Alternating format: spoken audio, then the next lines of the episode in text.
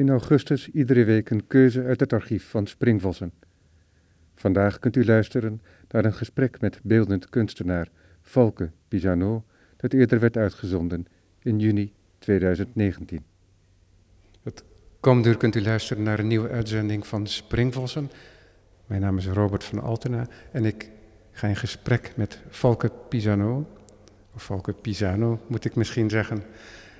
Dat gesprek dat zal bij uitzondering in het Engels gevoerd worden, dus dan bent u gewaarschuwd.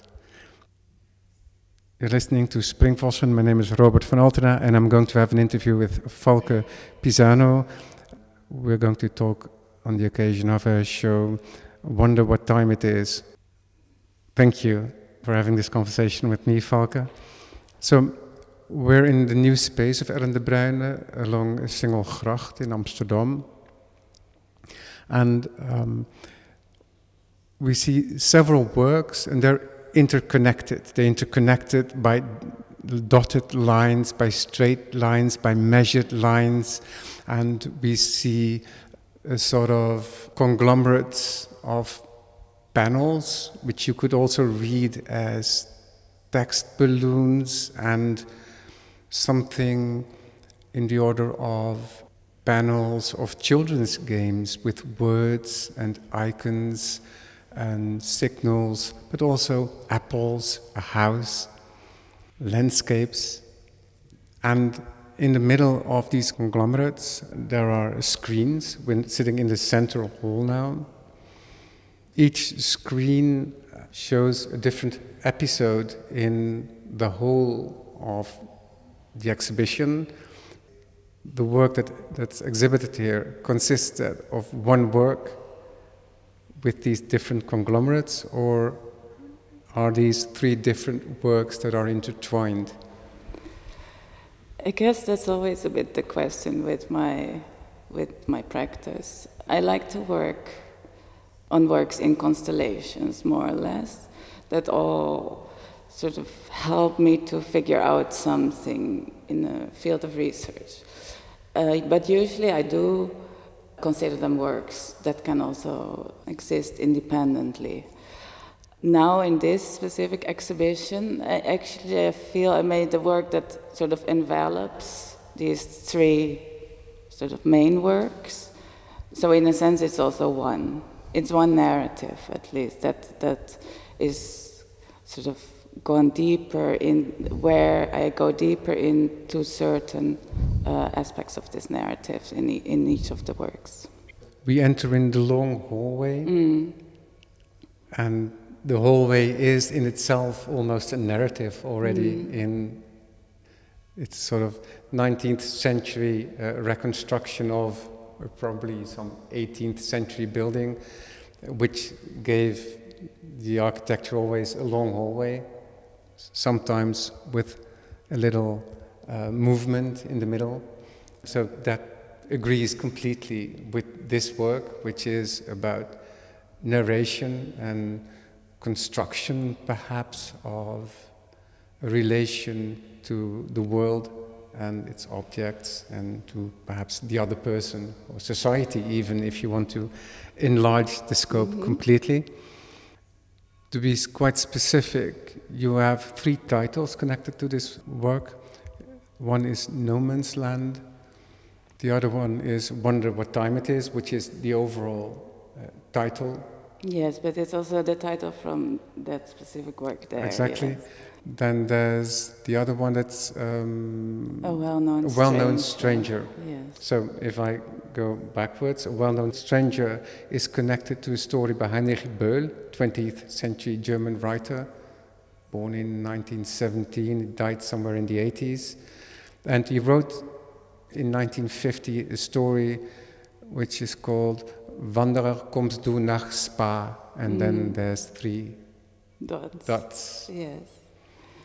And there's the other story, No Man's Land, which is connected to Virginia Woolf and a story she wrote in nineteen twenty-nine, which is um, The Lady in the Looking Glass. Famous title, mm-hmm. I think. Mm-hmm. I knew the title without ever having read mm-hmm. this specific uh, story. Um, which is very beautiful in connection to her work, but perhaps also in a larger sense to creation mm-hmm. and imagination in the twentieth century.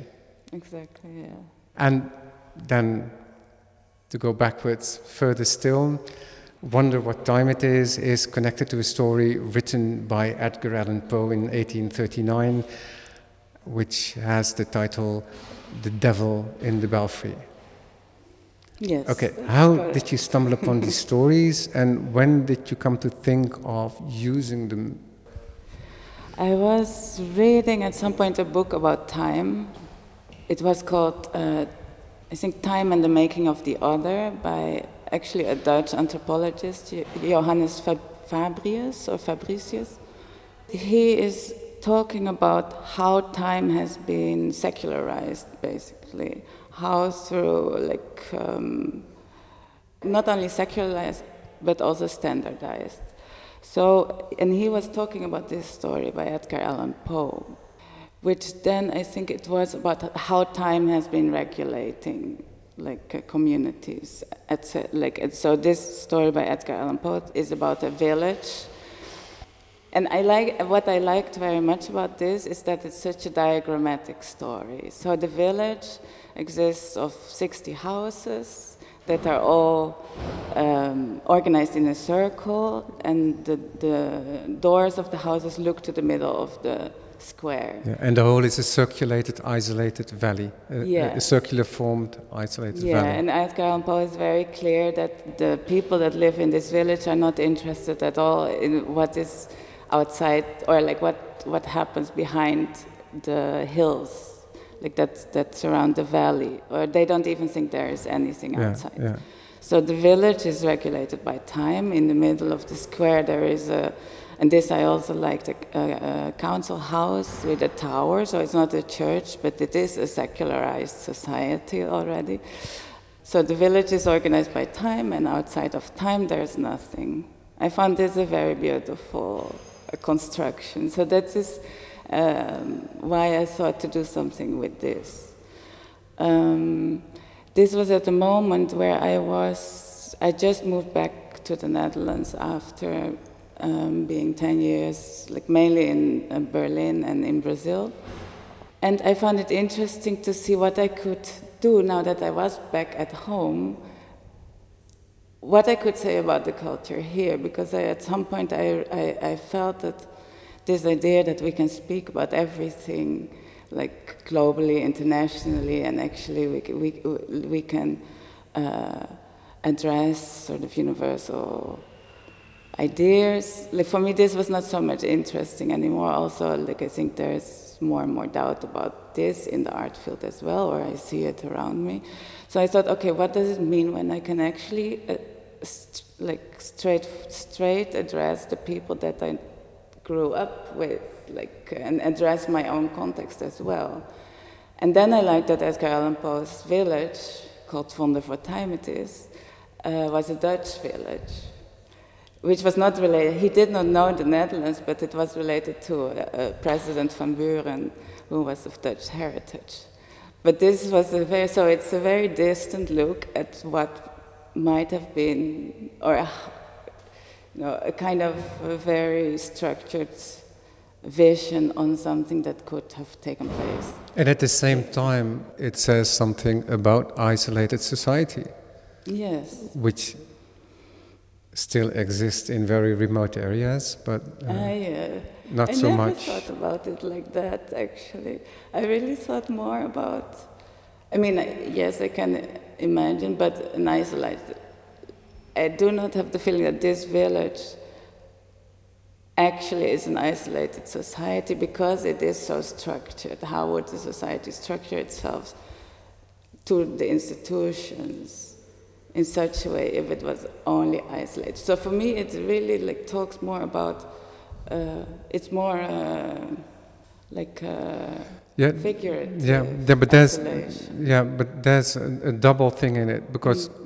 small societies also have their structures, mm. but what makes it a bit awkward is that it's structured by measured time. Yeah, and exactly. For us, measured time is, um, let's say, the internationalized view on the world. Yes. Yeah, exactly, you're right. So, yeah. and, then, and when you, you talk about it in this specific story mm-hmm. also, and it's everywhere. Um, culture and philosophy is rife with it at, at the end of the nineteenth century. Um, Henri Bergson, the French philosopher, mm. philosopher, based a lot of his work on that principle that you have measured time, sort of Cartesian division of time as if you can cut it like mm. a cake, and this time that you experience, which he called la durée. Yes. And an hour can feel like it's something that we say often. Yeah. And uh, he bases his philosophy on it, but it, it's also, it, it doesn't come out of uh, nothing. It's something that was in the consideration of people because mm-hmm. people could travel faster, longer. I just saw yesterday a map of France, mm-hmm. and you have all these departments, and it's like a jigsaw puzzle. Mm-hmm. And then I read, I didn't know, that it was um, created like that in seventeen ninety, because everyone should be able to reach the center of his region in uh, one day's horse ride. Ah, yeah, that's nice. Yeah, so that's, really... that does say something about the connection to the world and the expanse that you have as a person. Yeah. Yeah, exactly. I think this was also something that I really enjoyed, looking into the history of the standardization of time, that it really came from a missed train connection, for instance, that I don't remember exactly who this was, but that took the idea of standardizing, like in on a, on a national scale in in England, uh, to like a time conference, or yeah. something like and that. And then internationally, and now we don't yeah. even think about it anymore. No, yeah. This it's is very, completely um, neutralized and perhaps even natural. Yeah, well, this was, of course, one of the things that I wanted to do in this work, very specifically, is to look at different concepts that have been neutralized as time, like in Western society specifically. Yeah. Um, things that we live with, and things that, that ideas that not only like uh, shape our thinking, but also our experience and our perception of the world around us, like time, like how we see objects as separate from us, how we think that we can gain knowledge from something by considering it an object. These kind of things I wanted to figure out and to give myself a kind of um, script. I think I chose these different stories. I started with uh, Wonder What Time It Is, and with The Devil in the Belfry. So I, there were certain things that I could question somehow through this story.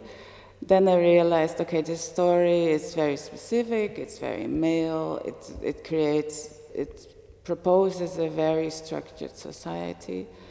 I would like to have, and this, like this is a bit like sort of a look behind the scenes maybe, but I decided to be very transparent these days. Uh, so then I thought I, I need a story that is written by a woman, that deals with a different sense of time and space, where that is not so much related to the institutions. I wanted something, yeah I, thought, yeah, I was interested in quantum mechanics. I wanted something that could somehow multiply or say something about space. So I actually Googled.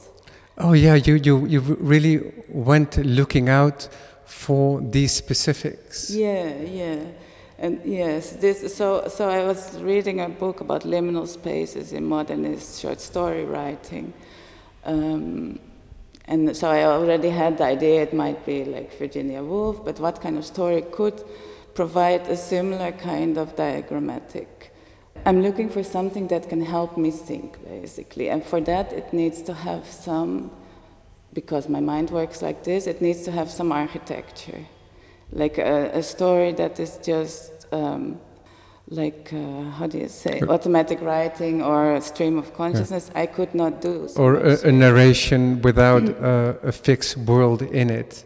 Yeah, uh, exactly. Vladimir Nabokov writes about this. So he reconstructs, for example, the apartment of Gregor Samsa uh-huh. in The Metamorphosis of Kafka, yeah, and really draws it to see if it's to be able to, to read, to write. It. Ex- yeah. Yeah, yeah, and as he says, the the the world needs to be correct. Yes. Also in in writing. Yes, I have also a bit uh, the tendency to think that it needs to uh, like fit together also. So if you look at this whole exhibition, I also, like I was, a week before the exhibition, I was very happy because everything fits together very well, I think.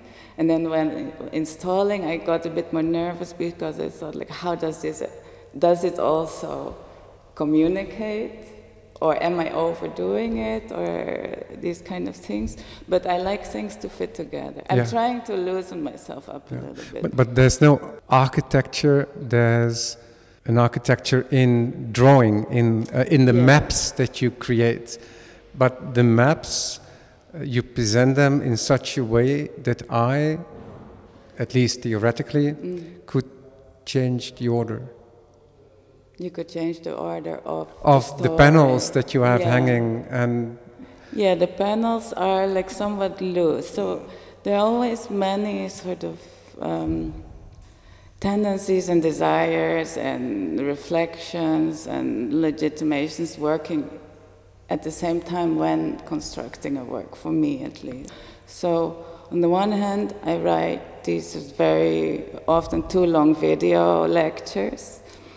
On the other hand, I feel like I want to have some air in it.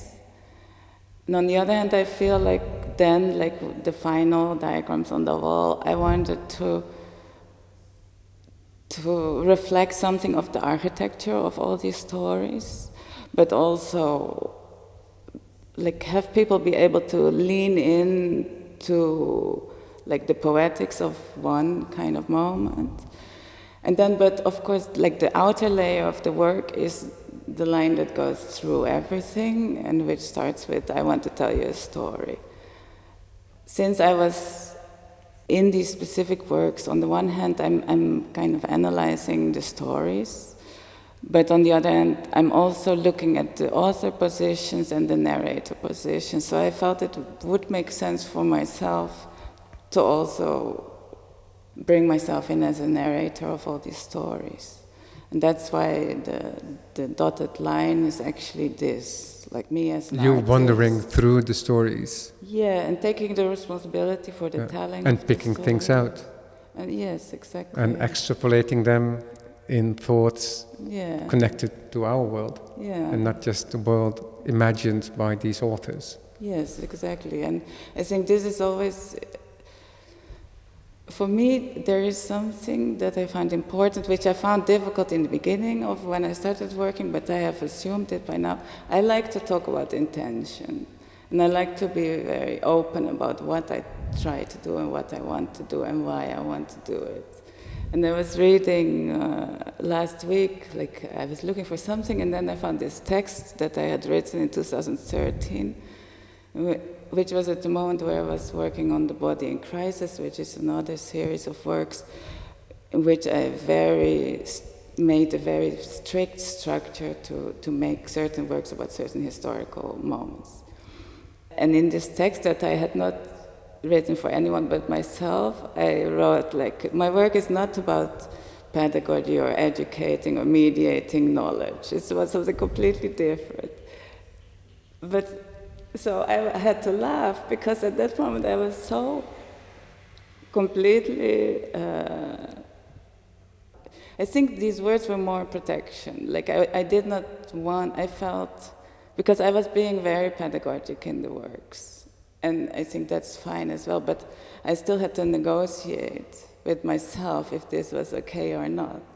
So I... So, you know, it's always a conversation with yourself. That's awkward, isn't it? Because when you're, um, there's a difference in if you say, uh, if it's lecturing or if it's like a sort of pedagogic narration. Because in yeah. the word pedagogic, there's always included me, the audience. Mm-hmm. You think of me. Yeah, exactly. Because that's something that pops into mind when you read the story mm-hmm. of Edgar Allan Poe, that it's this ordering of society is a really one-way ordering yeah. of society. It's it's the clock. Yeah. It's measured time, yeah. if you will. There's this sort of catalyzing person, which is going to be named later on the devil, the devil yeah. from the title The Devil in the Belfry. Yeah. And even his um, way of moving about yeah. is against this order in time. Yeah, that I found such a nice sentence, because he does not have time in his steps. Exactly.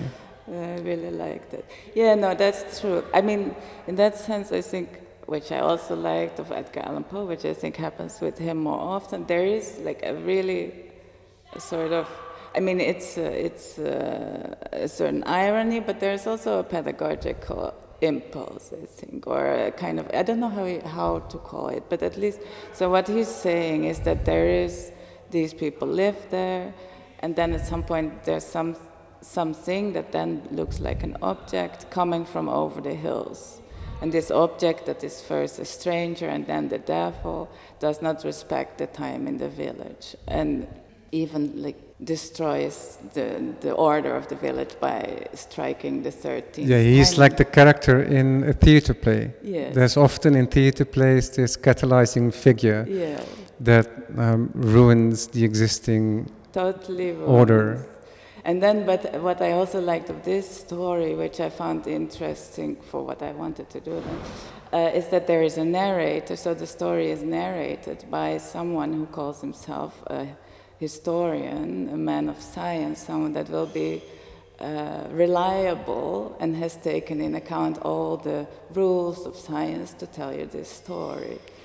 So this also has so much to do with knowledge and with create, like the writing of history. Yeah, and also the sort of the illusion of knowledge. Yeah. Because he says this society hasn't changed from the beginning in time, but in the end, it's all about restoration. But what's to be restored yeah. if nothing changed? Yeah, exactly. So yeah. It's, uh, it's it's the ultimate lie. Yes.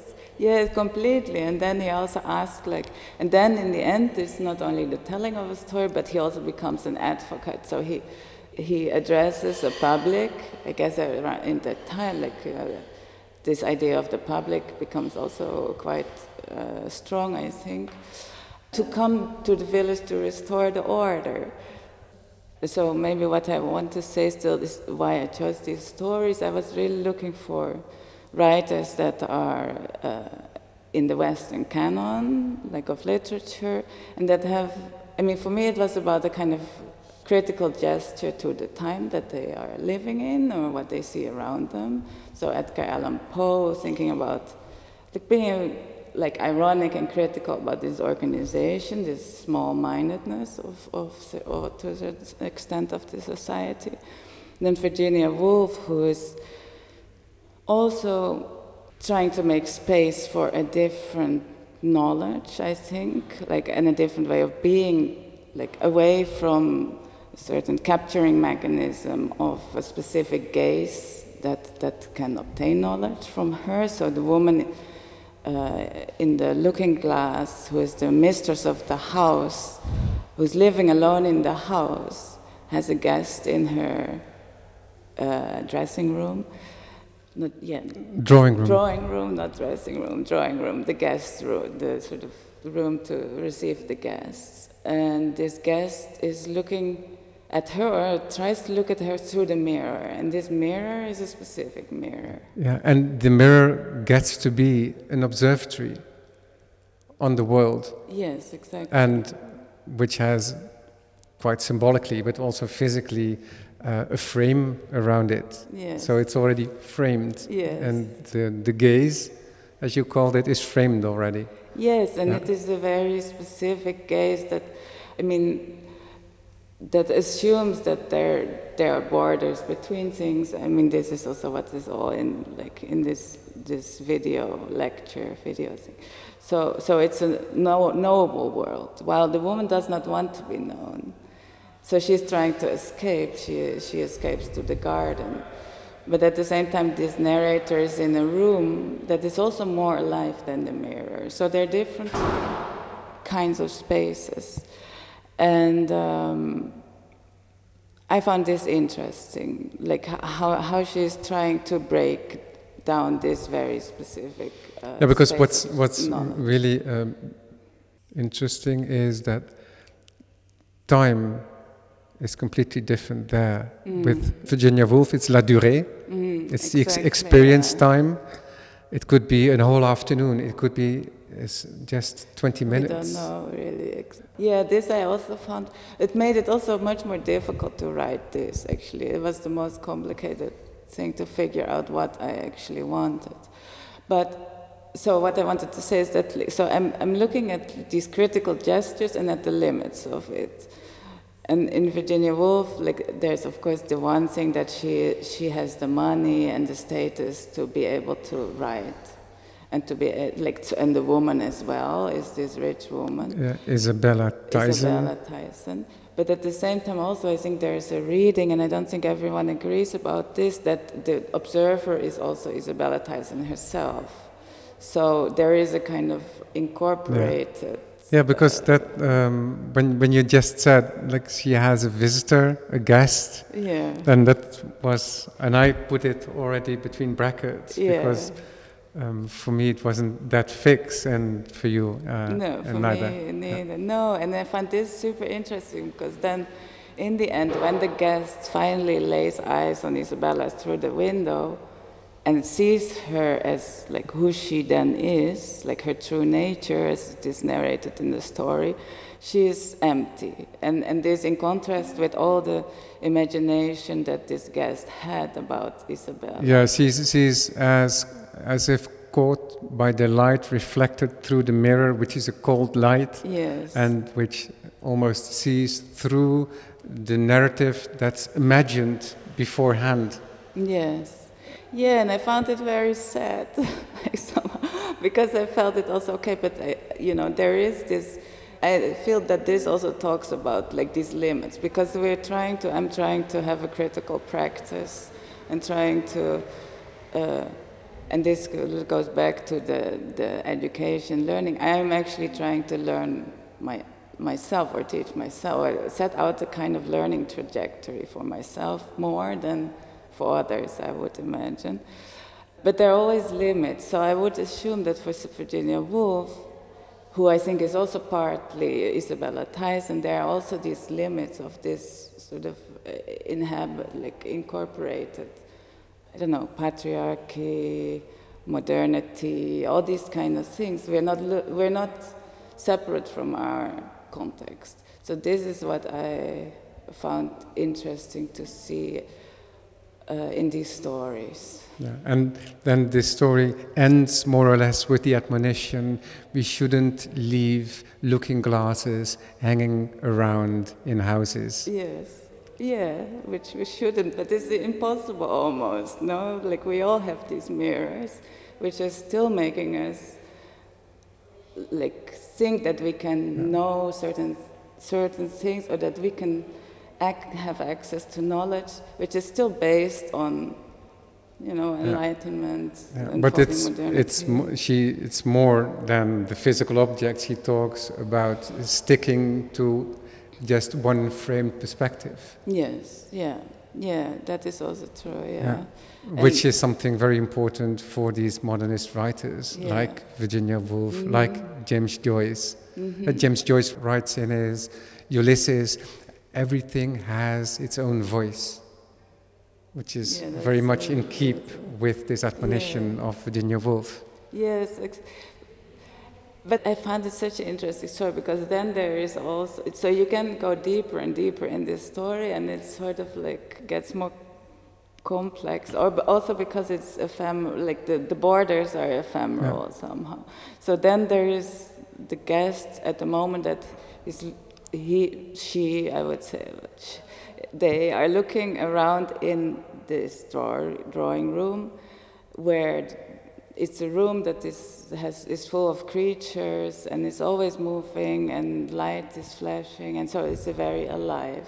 and then the observer, the guest, imagines themselves being able to be present and look at this as if not being there, which is also, of course, this yeah. whole idea of yeah. like a researcher, yeah. scientist, yeah. which does not work now yeah. anymore. Yeah.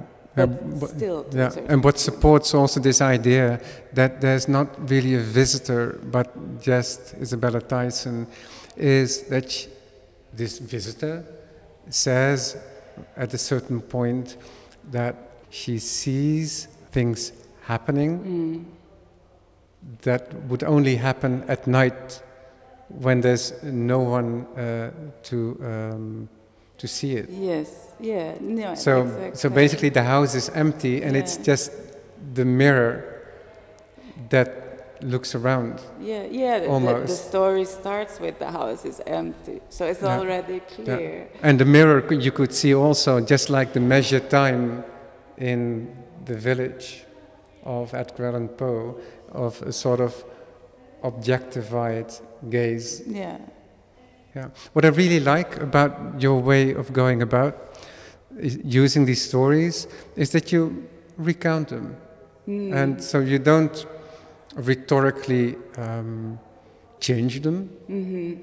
So you stick to the story, but at the same time, every now and then you add a layer to it. So it's it's it's in the same measure of phrasing, but it um, yeah, but you extrapolate elements out of it, just possibilities.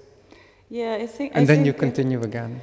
It's tr- it's sort of with this work I came back to my love for literature. Like it has always actually been the prime source of of not only inspiration but also of, of organizing my work. So. I also want to acknowledge, I want to like acknowledge the, these stories because I find them very interesting and I don't, and it's also really about showing the gesture of the authors at that time and seeing what, how we can read this now and, and think about, you know, what this might have to, to tell us still. So I'm trying to draw it a little, the stories a bit more to the present with the retelling. Yeah, to see yourself contemporary to the stories. Yeah. Yeah, and yeah. ourselves, like with whatever stories we tell, even if they're critical, to stay aware that it's a step probably in like a longer process of getting rid of certain ingrained ideas. It's really about how we can think the world differently, and I am trying to figure out what is holding us back. Like, so what are the frames, what are the solid objects that make it difficult to, you know, imagine like a complete yeah. new world? Yeah, there's always this difficulty and this ambivalence that um, a certain frame and a certain order permits us to see things. Yeah, yes. But at the same time, it inhibits us yeah. in seeing things differently. Yeah, that's it. Yeah. So you, you, you, we need it. That's what you're saying. You, yeah. You, what perhaps is the lesson of the last like sixty, seventy years of philosophy, but perhaps even mm-hmm. larger. But um, it became really a subject. Is that you need to know the frame that you're looking through. Yeah, yeah. No, this is true. I think. I mean, I think it's. This is true, and then also, okay, like when. I don't know if it's in these works or in something else I was doing, but, but so so when you. When you know your frame, like positionality, you know, like when you know your position, and you include that in. In the narration that you do. Or in, in the way that you formulate what you see, is that enough? It's also, I feel, it's not in, like, we know everyone has their own position and a background, a cultural background, mm. like education, and like a very complex, multifaceted position, intentions.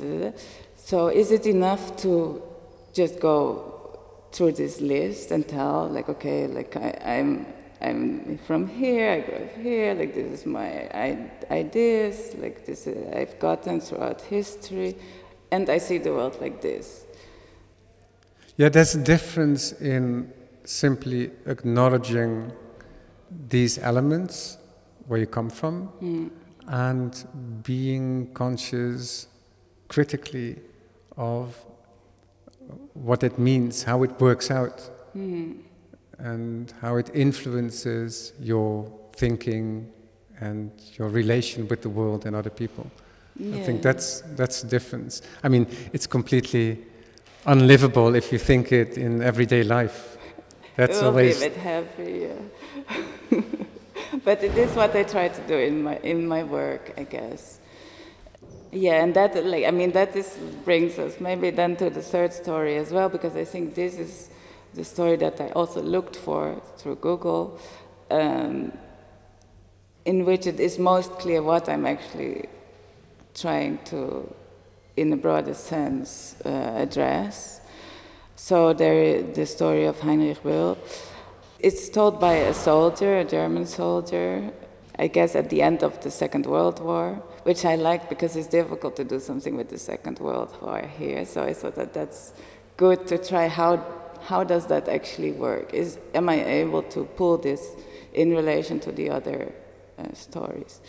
Uh, so the soldier is being brought from the frontier towards a hospital, and it's an improvised hospital in a school, and the soldier is being brought through the, the corridors, and he's recognizing all the historical, cultural, political symbols that yeah. are in. And what's very important, perhaps, also yeah. in relation to the stories that we just mm-hmm. uh, recounted, is that everything is from his position yeah. on a stretch bearer. Yes. Laid down, so he's yes. just yeah. sort of head on a stretcher that he thinks passing by yes, exactly. from a perspective that normally you wouldn't have.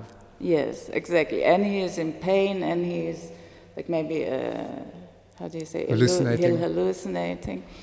So this I also found important to have this other perspective again of, of, of narrating. I wanted a story that brought like this whole issue to a matter of life or death, basically. So, so I had the feeling it should be someone should be dying or being in prison, and then I found this story.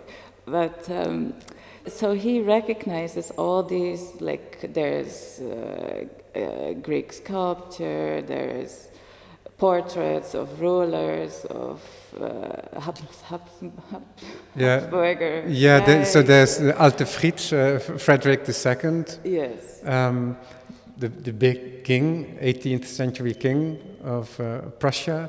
And, and there's like the, the classic heads like Cicero, Uh, yes, exactly. uh, Mark, Mark Aurel, Aure, Aure, Marcus Aurelius, the philosopher, ruler, yeah. et cetera. Exactly. And and Adolf Hitler. Yes, also.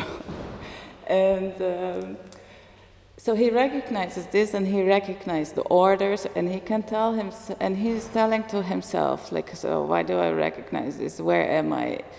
Can it be that this is my school? Probably not, because probably all schools are like this. So he, he basically he knows that he is in his school, the place where he was educated, and he has been educated amongst all these cultural artifacts and political, historical uh, representations, but he does not want to see it. That's my reading. Well, I think that is what is happening.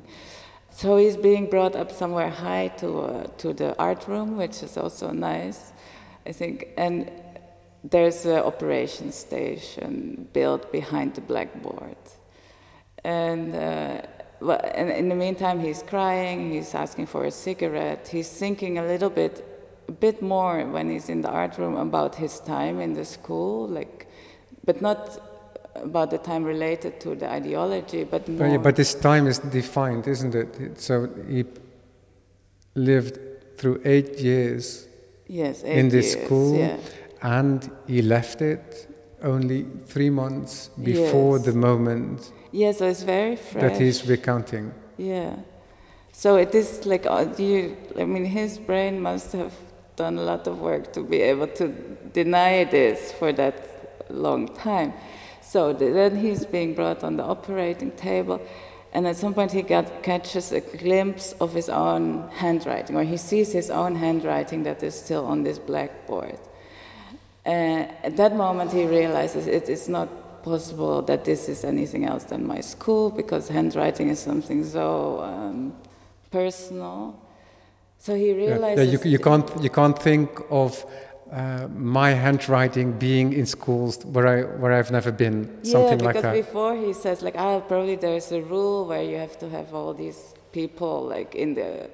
In all, every school has the, all these people. Yeah. And, and, and it's also disorder, because he recounts really an, a, a classic gymnasium yeah. education, uh, the yeah. Bildungsbürgertum, with, because there's also the, the Parthenon feast that's uh, that's recreated. So everything, all the classics. There's a colonial, there. like painting representation as of, yeah, well. Yeah, of the Congo, I believe, something like that. Of Togo. Togo, yeah. So, but he can only like really not go around it anymore when he sees himself. So I found very interesting this. Like at the moment he sees his own embedment, it's, he cannot go around it anymore. Uh, he recognizes, but then at the same time, it is very sad, he recognizes as well that he does not have leg, like he has one le- leg left and no arms, and his other leg is gone. So he recognizes his embedment in the situation, in the culture, in the ideology, and he sees his destruction. Yeah. So and it's so, and here's, devastating. Here's, for as an analogy, here the blackboard with his writing has the same function, more or less, as the mirror in no man's land. Do you land. think? Well, it's in, a catalyst. In, in a way, because, but yeah. because it's a catalyst, and it's also like, because that makes him realize, okay, this is reality, yeah. this is my school. Yeah. So here am I in my school, and then...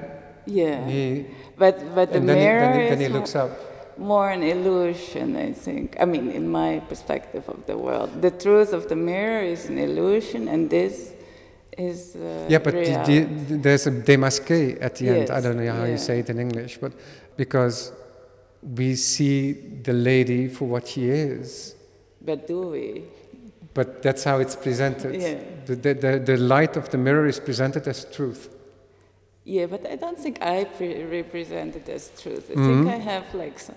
some yeah, we've, we've got several in. narrators here, because there's also Falke Pisano, yeah. of course.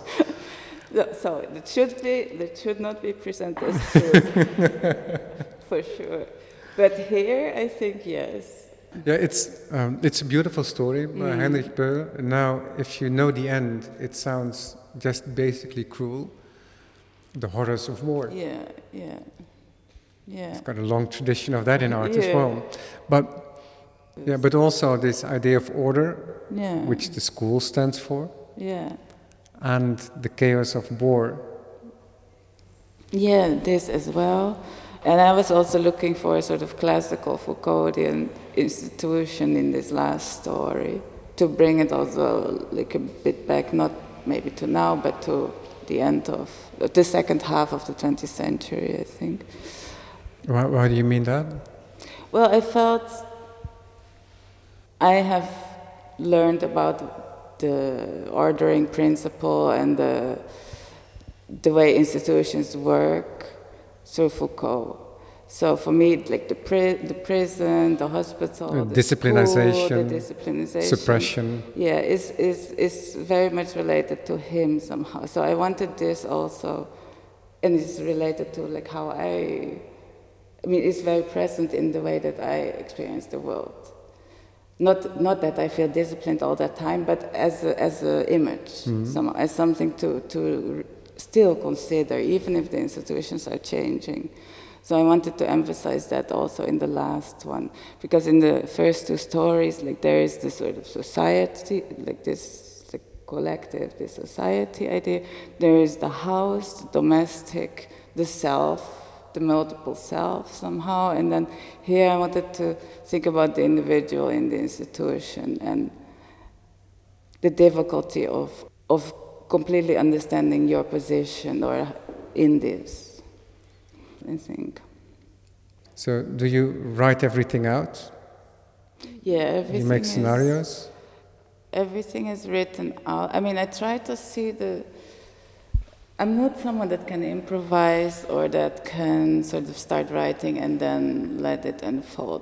Like, I really need space, as is sort of coming back, I think, all the time here in this conversation. So I see the story as a space, and then I try to see, okay, like, as a kind of diagram, I guess, spatialized thing. I know that I chose the story for a reason, so I try to figure out with myself what this reason is and what I want to achieve somehow, or what I want to figure out, or what I want to, like... And then I start reading around the story in the direction of what I want to do. And then I start arg- the argument, yeah. like the argumentation, I guess, in this at least. I mean, like, this sounds very strict, but but this is also a strict work. But I have to also say that that uh, Vondervoortheim and uh, No Man's Land, they originate in a different form. No, this you also saw in the Stedelijk Museum. Yeah. So. This is also, I will tell it quickly, the story, but I think it's kind of interesting. I don't know if it's interesting.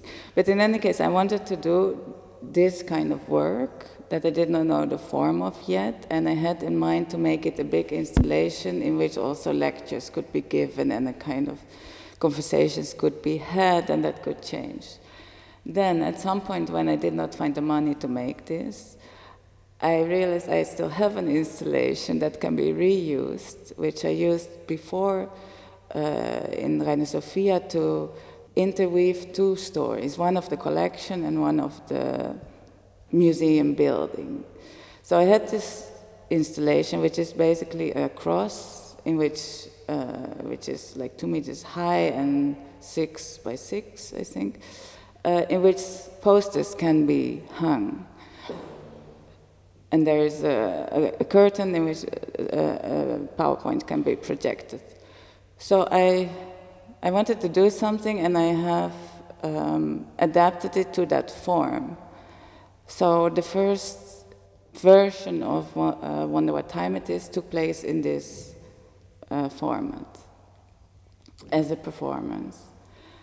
Uh, and that is also wh- where these collages come from. They're the reused posters of this first installation. And in this first installation, there were two n- narrative lines. So there are two narrative lines in in my uh, works now, where there is one more figurative and one more about concepts.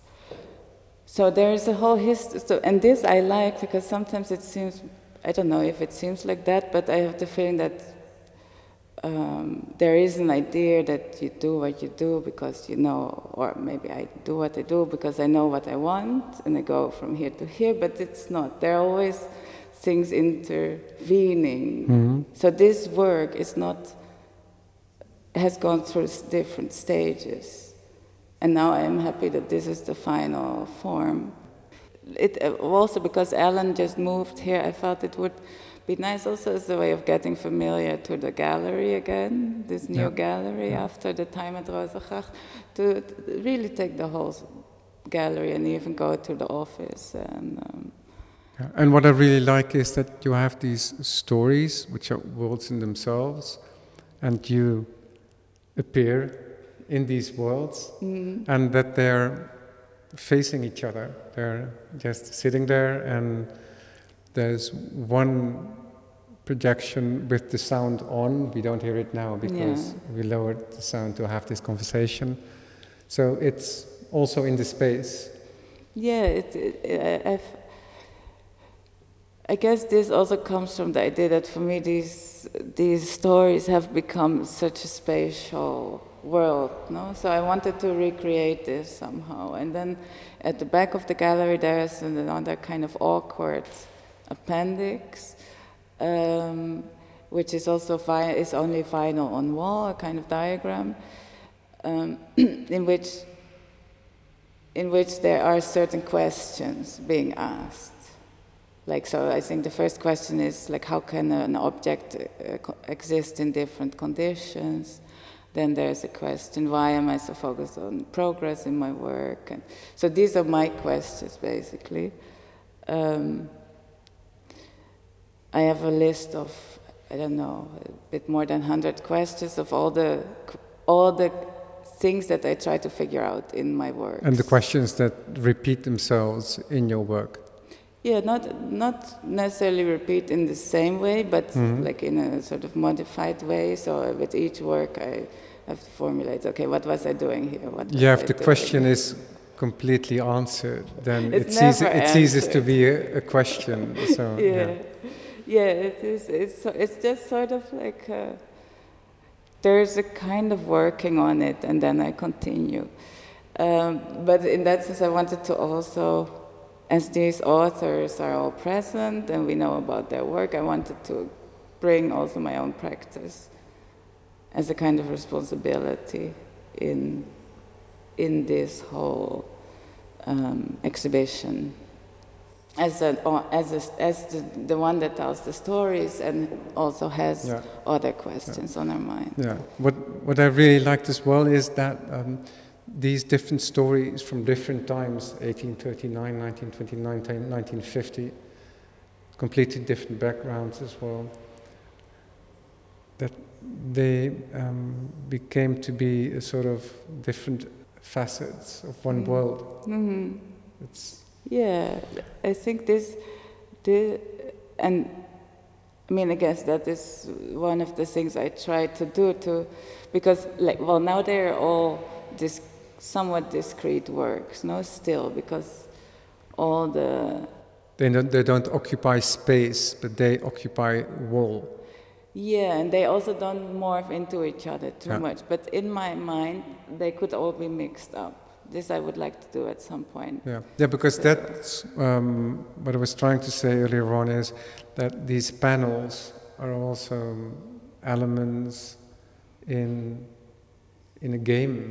Mm. That you could mix up, and by mixing them up, you get new combinations, like yeah. a Kuleshov effect in uh, film montage, and which ha- gives a completely different outcome and yeah. different perspectives. And there you have again this that order, because this is also a certain ordering of things can create perspectives that otherwise wouldn't uh, come up. Yeah, exactly. I think maybe maybe I should do a workshop where pe- I'm thinking about my students now, but I can't because I ne- I just thought like ah maybe I can mix them up. Sometimes probably it's complicated, but of course it would really be nice to try to push this a little bit and see what is actually there that I cannot control also, because I guess one part of my work is a certain control.